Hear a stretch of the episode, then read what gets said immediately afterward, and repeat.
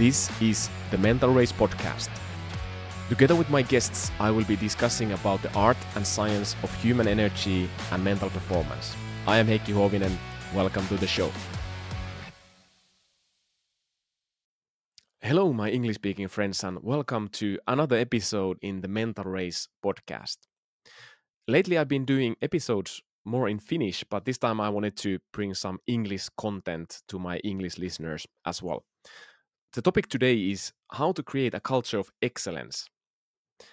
And this, this discussion today is um, leaning somewhat to my discussion with psychologist Ville Ojanen, who has done his doctorate degree in neuroscience. He's an author, he's a sought after speaker here in Finland. And we discussed with him about what are the ingredients and how's the environment like uh, in, in, in a cu- culture or in a team where people can really get the best out of themselves and do this in a sustainable way also. And we walked through, through this article of Hodge and colleagues 2014, which is essentially an article of a motivational climate uh, and culture of excellence uh, in rugby team. And, and, this rugby team was the uh, national team of New Zealand. And, and the article outlined the journey of, of this New Zealand All Blacks team from 2004 to 2011. Uh, all Blacks comes from their jersey, which is all black, and there's just some white. Um, and so, so they won the world championship title in 2011, and they started from a place 2004 where there was complacency and and a bit of um, loose culture, and and then in the end they had a really tight culture. And this culture is something that I've noticed that is idolized very broadly in the sport world, but also in the business world, especially in the countries where rugby is, is a big sport. Um, and there's lots of lessons I think we all can learn that that uh, what is a culture that invites excellence, and and for me this excellence means, and I, I think in this rugby article as uh, as well, it means that uh, excellence is basically fulfilling your individual unique growth needs. Not being excellent as determined solely by somebody else but but being excellent in what you can be excellent in. So your individual potential and making that show and enjoying that and, and putting that out there and, and and seeing where that carries you. So uh, this this article outlined eight different areas of culture of excellence and, and how that brings about also winning. So the first one was a critical turning point. Second one was idea of flexible and evolving culture. Third one, there's a dual management model in the team. Fourth one, this main motto of better people make better all blacks. Fifth, responsibility. Sixth, leadership. Seven, expectation of excellence. And eight, team cohesion. So these were the topics that came from the interviews of the two coaches, so Coach Henry and Coach Coach Smith. And what was interesting that okay, they these both two coaches they spoke about all of these same eight teams, but there was a bit of a different nuance how they spoke about these teams. So Coach Henry, who was the head coach, he focused more on the process side of things, whilst Coach Smith emphasized more the emotional side of creating an effective motivational climate. And I, I like that quite a lot. I believe that this is very good in, in any good leadership team or in any team for that matter, so that there are uh, kind of complementing strengths out there. So clearly, Coach Henry and Coach Smith had different strengths and they complemented each other. Coach Smith had kind of innate strength on that emotional side, and Coach Henry more on that process, tactical, technical side, and they could complement each other really, really well. Uh, this team of All Blacks, they they have had historical winning percentage of 75. Uh, during the period of 2004 and 2011, they actually had 85% of winning percentage. Okay, let's go to these eight topics, the critical turning point first. What they had then 2004 they they had a lost match and and then the players went binge drinking and did some other antisocial behaviors and and it was kind of accepted as a norm normal thing and it was a norm that this is what you do.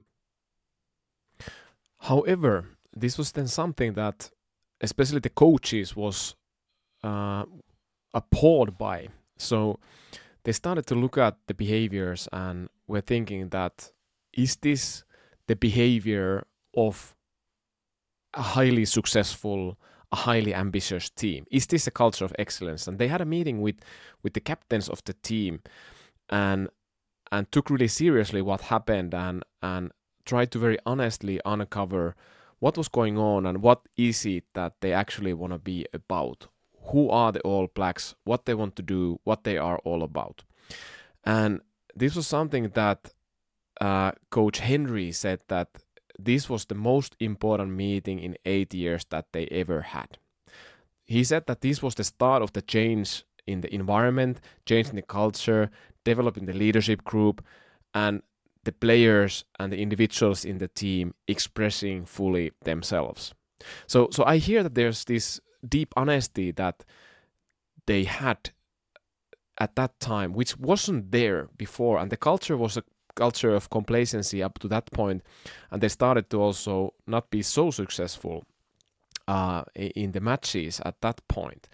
So honesty for me, I guess, is a big term. Uh, what they started to do and confront at that time.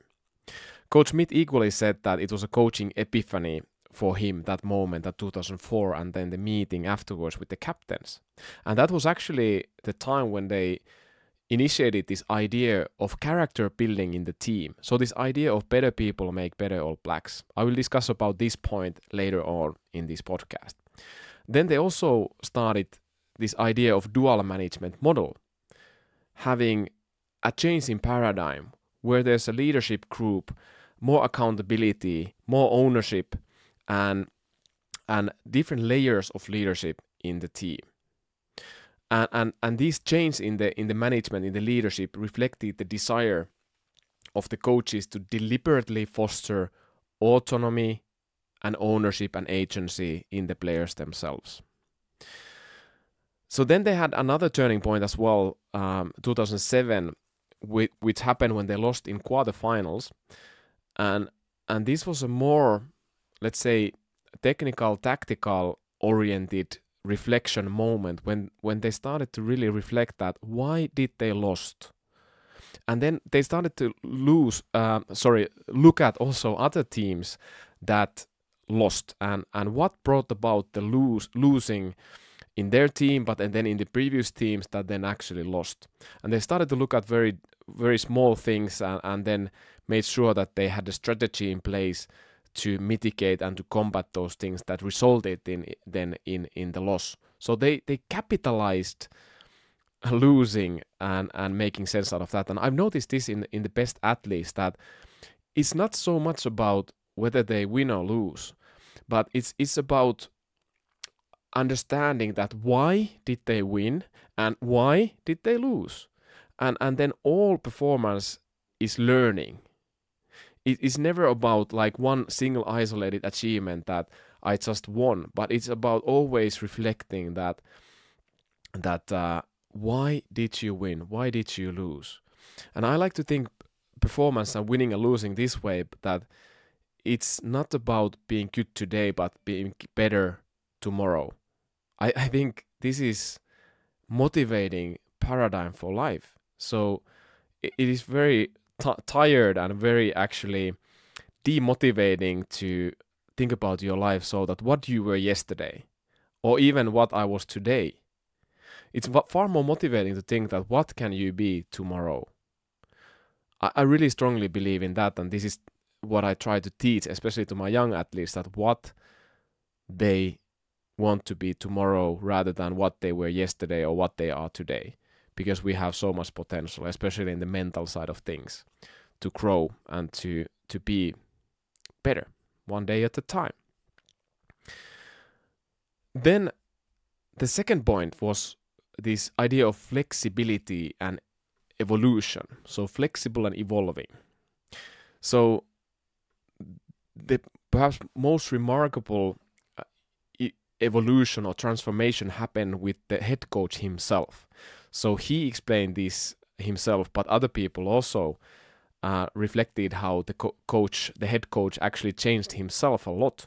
So, so from this more directive authoritarian coach to a collaborative consensus coach, from this guy who made all the decisions to finally allowing players to make most of the decisions. Also, the coaching team dynamics changed significantly, and and especially Henry in that coaching team that that uh, he he changed his behavior from having people to do what he wanted to actually debating everything with other coaches. Then Coach Smith he explained uh, about this flexible and evolving idea for for leadership and coaching that that and this is a direct quote from the article it would depend on the needs of the team you are coaching sometimes i'm tough and directive putting them under pressure and trying to create stressful situations and sometimes I'm I'm empowering, reinforcing and encouraging. I think it depends on the needs of the players, your group awareness, the time of the training week, the state of play in terms of how you are traveling, uh, that is performing as a team. Uh, generally, people would say I'm empowering coach who asks questions and creates self-awareness, but at other times, on a different day, they may see me bark at players and put them under pressure. I'd say flexible, tending towards giving ownership to the players. And I, I think this echoes the idea of of um, coaching people to what they need. So so helping people to meet their growth needs. Sometimes growing is painful, sometimes growing is not nice, but in the end it is very good for us as human beings to grow to be what we can be. And the coach is essentially there, hold people accountable to become what they can actually be. And sometimes that might mean barking at, at the individual and, and holding them accountable for what they themselves uh, promised to do and committed to do. Uh, then about this flexible and evolving, Coach Henry had very very interesting um, example where the captain challenged the head coach for pep talks. So uh, there might be lots of coaches out there listening to this podcast, and, and all of you have seen some movie about great coach who gi- gives the fantastic pep talk before the performance, and that kind of leverages the potential of the individual to that performance. And there was an interesting moment where the the captain of the team actually said to the coach Henry that your pep talks are useless. and and and uh, that can be a devastating thing for a coach. But how Coach Henry approached this was quite interesting. So this is his words, and this is direct quote. Tana was dead right, so Tana is the captain. It was their time. They needed to focus on what they needed to do. They didn't need some other bugger yelling in their ear. I had been team talking for 30 years, and I thought it was bloody important, and he thought it was a bloody waste of time. He was dead right, and thank God he told me. I could still be doing it. So, what you've done in the past might have worked, but you need to reflect is it working now and get some feedback from people around you. Is this helping? Is this working for your common goals? So, you need to have emotional intelligence to be flexible, understand the needs of the group, of the individuals you're actually co- uh, coaching. And and I noticed that in, in leaders and coaches there is a tendency to want to control and lead. That's why we are leaders and coaches. And I have that as well. It's it's nice to be in control. But sometimes it's not useful to take control. But sometimes you need to step back, give control more to others. So you need to follow and, and see how things manifest. Sometimes you need to take more control when the people who you're coaching and leading are not taking that responsibility that they could take. I think this is very interesting and important.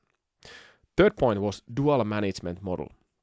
And how they explained this was that it was a philosophy to give the players ownership and to dual manage the All Blacks with a group of players and a group of oldies, meaning coaches, the dual management model evolved over time as the coaches and the leadership group adapted to changing circumstances. Here was an on field leadership group and an off field leadership group, but they all led on the field. So basically, um, there was official uh, leadership groups, so the coaches themselves, but then then the coaches plus the captains, and then there were some some uh, other than captains as as kind of leader leaders uh, in the field.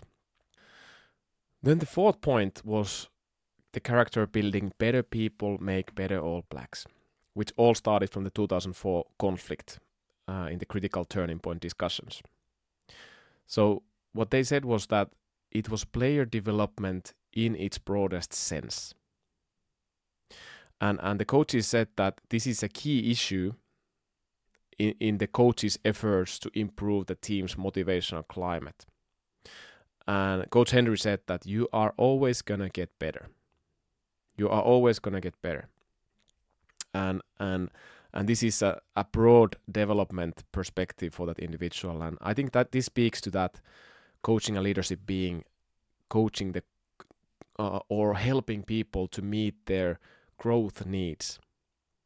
Mihaly Csikszentmihalyi, Maslow, uh, they have spoken how, and Carl Rogers, they have spoken how uh, self-actualization is something that humans innately strive towards. I, I think this is the excellence. This is the you are always gonna get better, always closer to what you can be, to your excellence, whatever that might mean, ranging from parenting to rugby to painting to gardening to carpentership or whatever that might be, ice hockey. But we all have certain thing for us. Coach Smith said that what do you do and this is direct quote what do you do so, shout so loudly that i can't hear what you're saying? We believe it contributes to performance. A lot of your performance i think depends on the connections you have with other people around you. Connections with the game, but also connection with the fans of the game, connection with your family, and with each other, the teammates, that is. And generally, those connections are stronger if you are a good bugger and you do the things the right way. That's where a lot of your resilience comes from, I reckon, is that you're playing for other people as well as yourself. So better people make better All Blacks. It's not only about yourselves; it's it's other people. This balance between positive self-development and pride of that, and and and taking others into account, respecting others at the same time. I think it's quite nice idea, and and this can balance out uh, the pressure towards performance because this is validating the idea that the humans in the team are not only the players and the performers, but they are human beings. They are not only the human doings doing the rugby, but it is validated that they are valuable human beings. And I think this is very, very important point to create a sustainable performance culture. Then the, uh, Coach Smith said, said that uh, we had a continuum of self-reliance and where players would sit on that continuum and we were we very much thought that the more self-reliant players we had, the better we'd play. They grew as people, and that helped them grow as athletes. Self-reliance, so giving responsibility, appreciating people as they are. Uh, and gradually they become more and more self-reliant that is very interesting. And there are some other coaches like John Wooden is one of my favorite coach in basketball, basketball uh, Hall of Famer, both as a coach and as a player. And he had this philosophy as well towards this character building and, and making self-reliant players who can make decisions themselves and who can lead themselves themselves, basically. An interesting quote about that self-reliance comes from Byron Kelleher, 2007, one of the players. He said that the best thing about the All Blacks at the moment is that players can contribute so much. Beforehand, I think it was dictated to us what our days consisted of. Being able to contribute makes your work a lot easier than if you are being treated like a school kid being dictated to. Hmm, I think this is good reflection for all of us coaches and leaders that how much you are treating your clients and, and your employees or your people who are leading as cool kids uh, or how much you're dictating things how much you're actually involving people to really contribute and really go to that path of self-reliance, gradual self-reliance. Fifth point is the responsibility. Coach Henry said about responsibility that peer ownership, peer responsibility, them running the culture and the environment of the team was hugely important to the success of the side. Because at the end of the day, they knew they were totally responsible when they got on that field.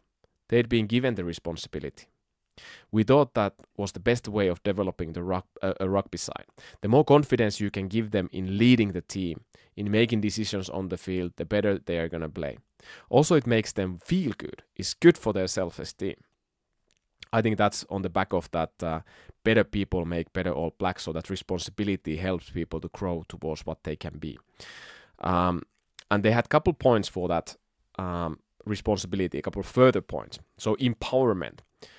Um, so there, here's a direct quote there wasn't enough player empowerment enough ownership of the campaign and enough accountability for the performance of the team from within the team so there was very much of an old model in place where the captain did everything. So a simple way to live that day by day is to not spoon feed players as a coach.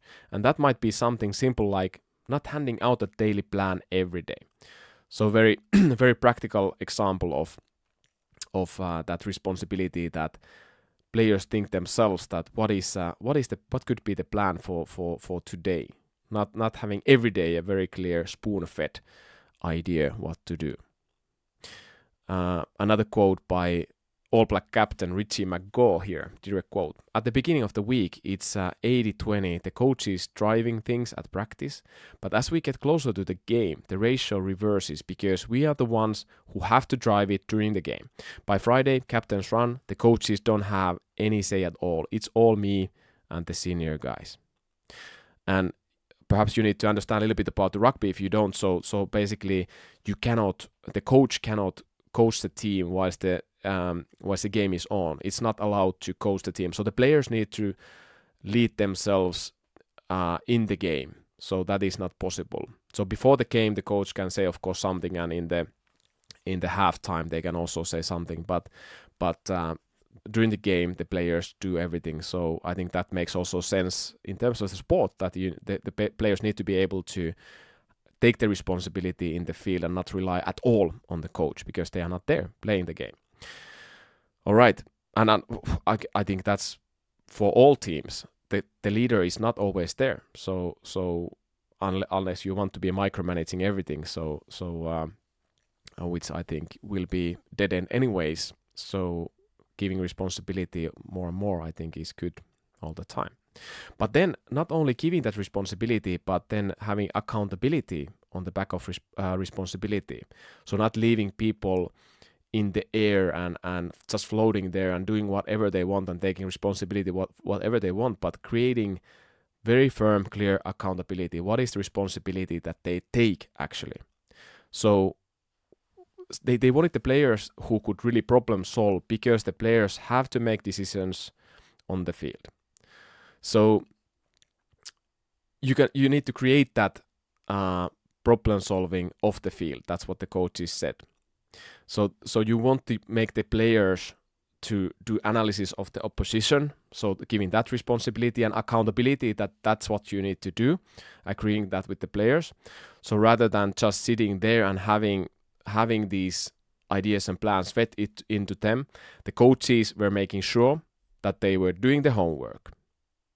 So so the coaches held the players accountable uh, by expecting um, the players to present for instance key findings and learnings from the analysis. So how did they analyze the opponent and and they presented it to the whole team and the coaches were there, there to hold them accountable and the whole team was there to hold them accountable. Uh, and also then uh, the players established coaching priorities for the training week and that that could be one homework for the players. Um, so yeah. Holding accountable not only giving responsibility. I think that is caring and that is needed uh, in a team this is interesting quote from Laszlo Bock, who's the ex uh, chief human resources officer officer in Google, so has been in a high position in, in HR. So he said that if you're comfortable with the amount of freedom you've given your employees, you haven't gone far enough. Yeah, most leaders like to take responsibility themselves, and it might be a bit uh, scary and challenging to uh, give up that responsibility and give it to others. But it might be the best thing you can do, but still have also that idea of accountability so that people are not floating in the emptiness and, and taking what uh, do, just doing what they do without boundaries. On an individual level, on the other hand, they had this individual player profile, which was uh, highly autonomy supportive, or it was really owned by the players themselves. They had seven pillars in this individual player profiling, and and here's a quote from um, the coach Henry about this individual player profile. They had an objective about where they were at on those seven pillars whether it be skills, ability to tackle, catch and pass, jump in the lineout, a statement of where they were at the moment. And from that statement, they work out what they needed to do to keep on progressing as an individual rugby player.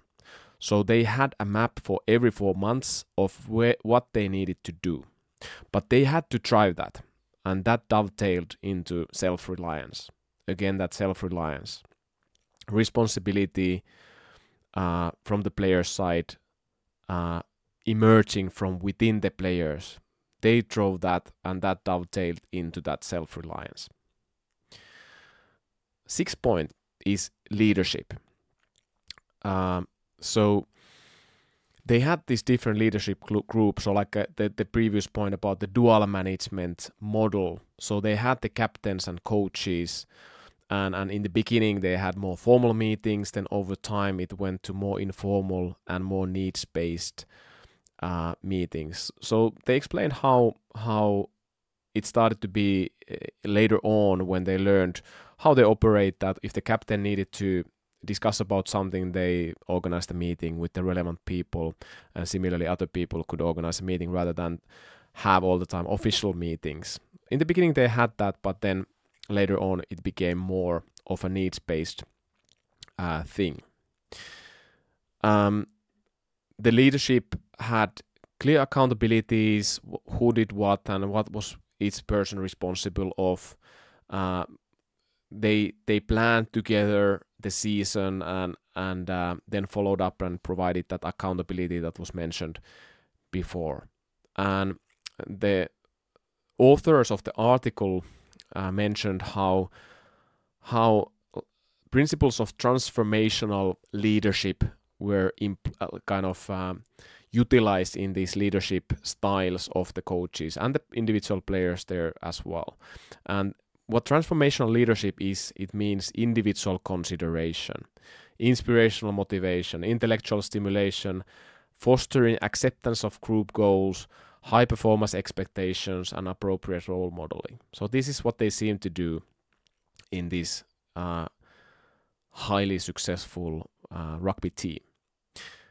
Seventh principle in the culture was expectation of excellence, or a theme in their culture. And one part of that was the All Blacks winning legacy. So, it highly successful rugby team, and there's a long, long legacy of winning and the culture of the Maoris of New Zealand and and they had the haka dance and it's really re- remarkable display of of energy uh, what they do in the beginning of the matches and and it's a strong strong legacy that they have but not only that there was a, a, personal meaning attached to that expectation of excellence not only that cultural background, which was important, but then also that individual personal meaning. So here's a one direct quote, and this is from Coach Smith. I'd give the same piece of advice to everyone at any level, and that is people will rise to a challenge if it's their challenge. They won't necessarily rise to your challenge. Let the athletes be accountable for what the challenges are and for achieving them. Through experience, I've seen that if players are driven by their own interest, intrinsic desires, then they are going to push a lot harder to achieve them. Collectively, if they establish what the goals and the challenges are and are aligned in what they are going to do to achieve them, then they are most likely to be successful. Yeah, so again, highlighting that importance of autonomy, supporting the autonomy and their individual meaning towards the performance and, and uh, nurturing that, nourishing that. They had the idea in the culture also being the best every day. I mentioned earlier this idea of mine of uh, um, I want to be better tomorrow than just good today.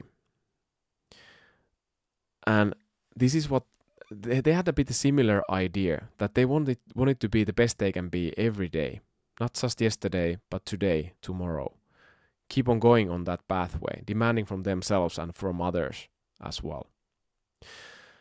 Uh, but at the same time, having clear focus on player and team strengths, emphasis on rather improving strengths as opposed to an emphasizing emphasizing reducing weaknesses. I think this is interesting and can be empowering as well. I see in this coaching in coaching as well that focusing on the strengths for the most part can be more empowering and, and motivating and requires less energy from the individual to then undergo tough training actually um, th- this kind of being the best was not coupled with ego or or displaying that you are good today but rather it was tied to what sports psychology calls as task mastery approach.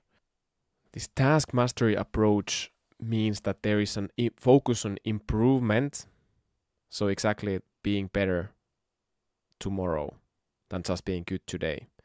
Uh, effort dependent, so focusing on process and performance goals.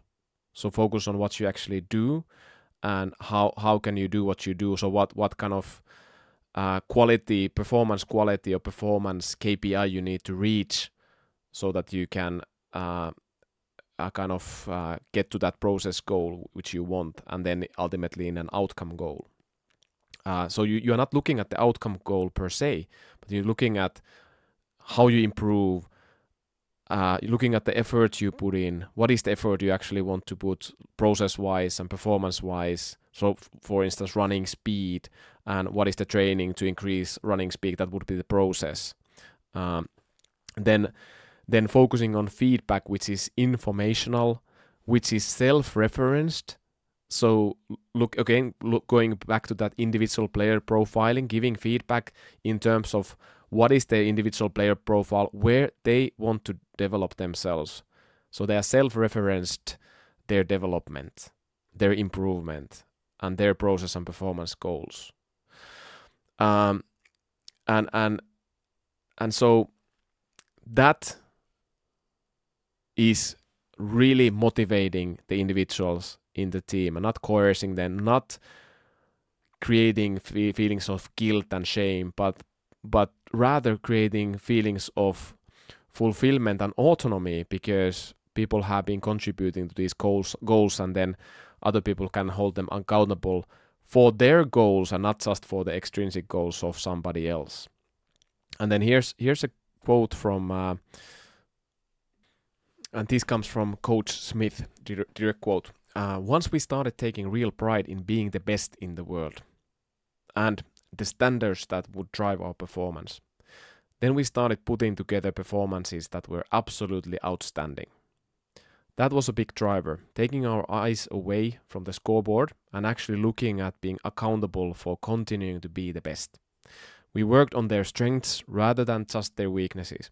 We also wanted to boost their self esteem, make them proud of who they were and what abilities they had. So they wanted them to understand that they were there because of what they were good at. And then finally, if you want to be the best in the world, you have to get better at what you are already good at. So, yeah, very very autonomy supportive way of coaching they had taking individual into account but then having that team goals there as well.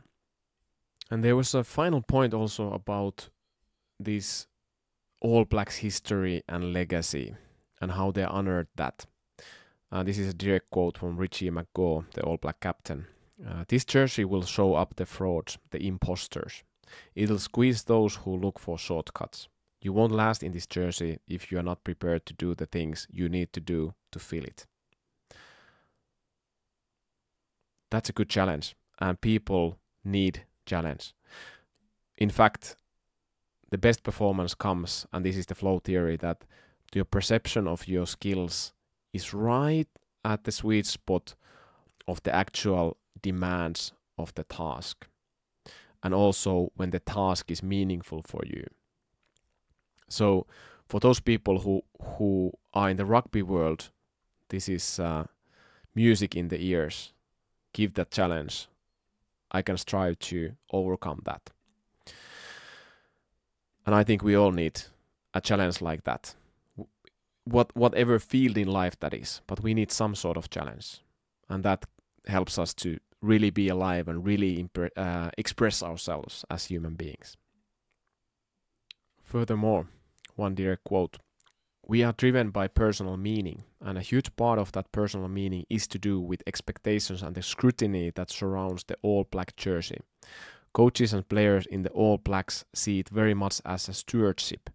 When you've got the jersey, where you've got the position for a short time, there's a huge source of pride there to try and and hand on your role or hand on your jersey in a better state or at least as good a state as what you received it in. So very interesting how they had both of these very strong innate culture but then strong individual and personal meaning and those kind of meshed up really nicely together to create this uh, this great um, expectation of excellence uh, in the team.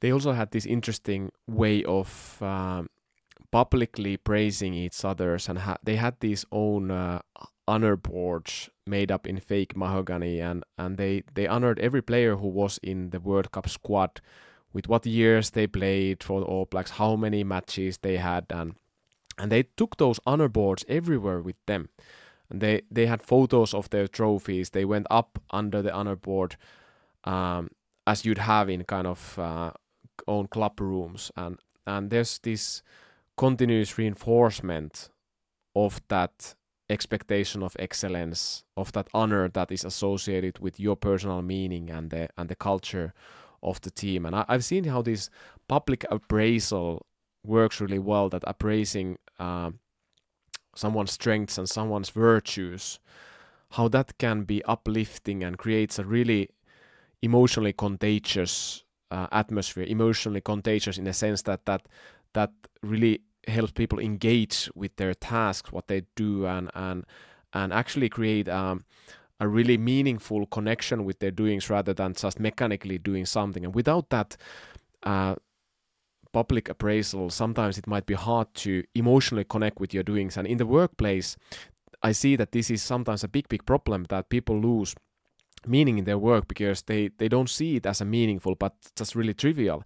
And when when the colleagues and the, the leaders publicly praise um, the colleague for what they are doing, uh, that really helps people to form emotional connection with they do. And, and for example, a character strength survey is uh, a great tool for a team to complete. So each individual would complete this VIA, VIA character strength survey and then look at the results and uh, appraise each other for their strengths and how these strengths are visible in their doings and what they actually do that uh, you can see a virtue being displayed. So this character strength is uh, is is a positive psychology tool very well researched and it's based on on these ancient virtues. There's 24 of these strengths or virtues, and I've seen it time and time again how this can uplift people and and really improve the team dynamics, team cohesion when when uh, the colleagues and, and teammates they see each other's strengths and they uh, appraise those in public and and this is just magnificent to see as a coach uh, following these workshops. Um, final point is uh, team cohesion. So they had this horizontal coaching team. Coach Henry stated that we are all on the same level. Although I was called head coach and they were called assistant coaches, we are all on the same level and I always conducted it that way. Because the more ownership you can give these guys, the better they're going to feel. And that's why they're going to coach well. So having that um, horizontal and low hierarchy team seems to improve team cohesion, especially when asking from Coach Henry. Alignment and clarity was another point for team cohesion. Clear communication, communicate clarity, and and then communicate it again. And I've heard this from great leaders that I discuss with that the big part of leading is actually clarity, over communicate clarity, and then again over communicate clarity, and then again do that. And and this this is super helpful that uh, the the more consistent you are with the message the easier it is to align with with behaviors uh, in the team.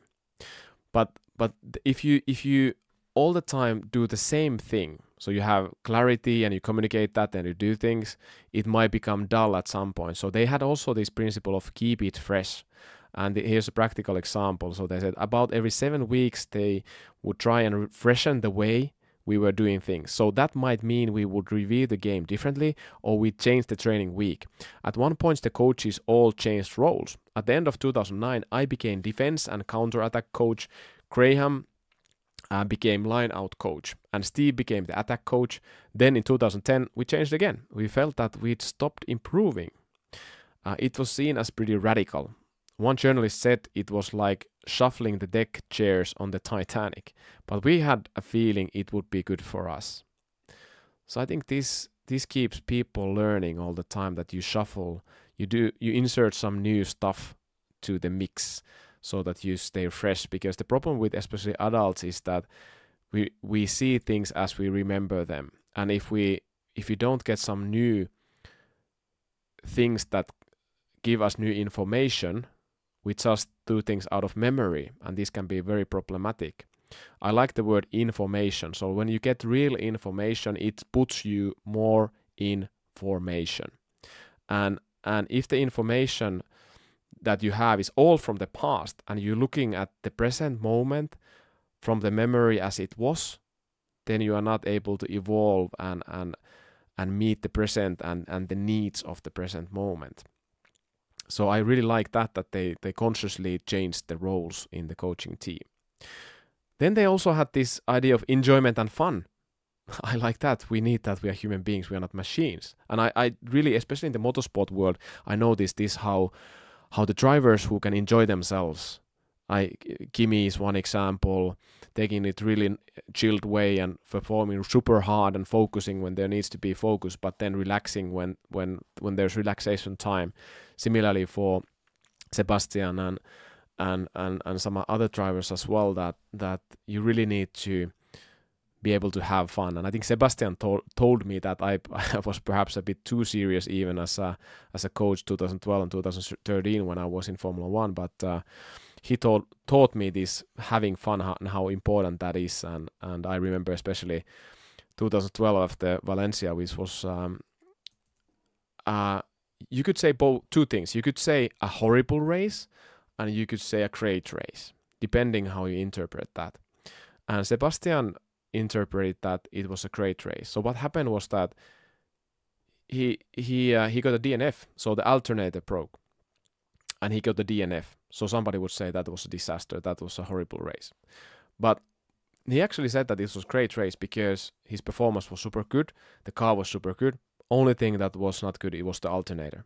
But they knew how to start to work on that that it would not happen again in the future. So therefore, problem solved. It was a great great race. They learned something and and the performance was there. Driver was good, car was good. So it was a great race.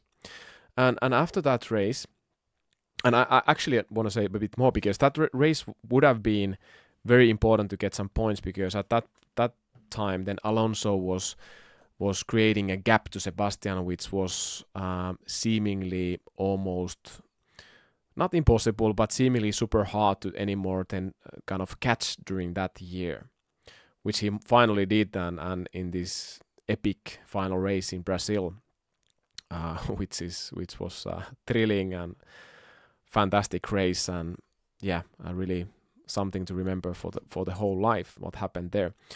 But but anyways, um, uh, Sunday night uh, we we went to um, amusement park actually after a lost race DNF and and just had some fun and I um, I didn't have fun all the time because I get uh, uh, sick easily if, if I'm bounced up up and down and, and there was a one specific uh, evil device that we went into and he really enjoyed and I, I really hated it because I almost threw up after that one. But but he really taught me how this having fun is also important and how it then recharges and helps us to refocus afterwards.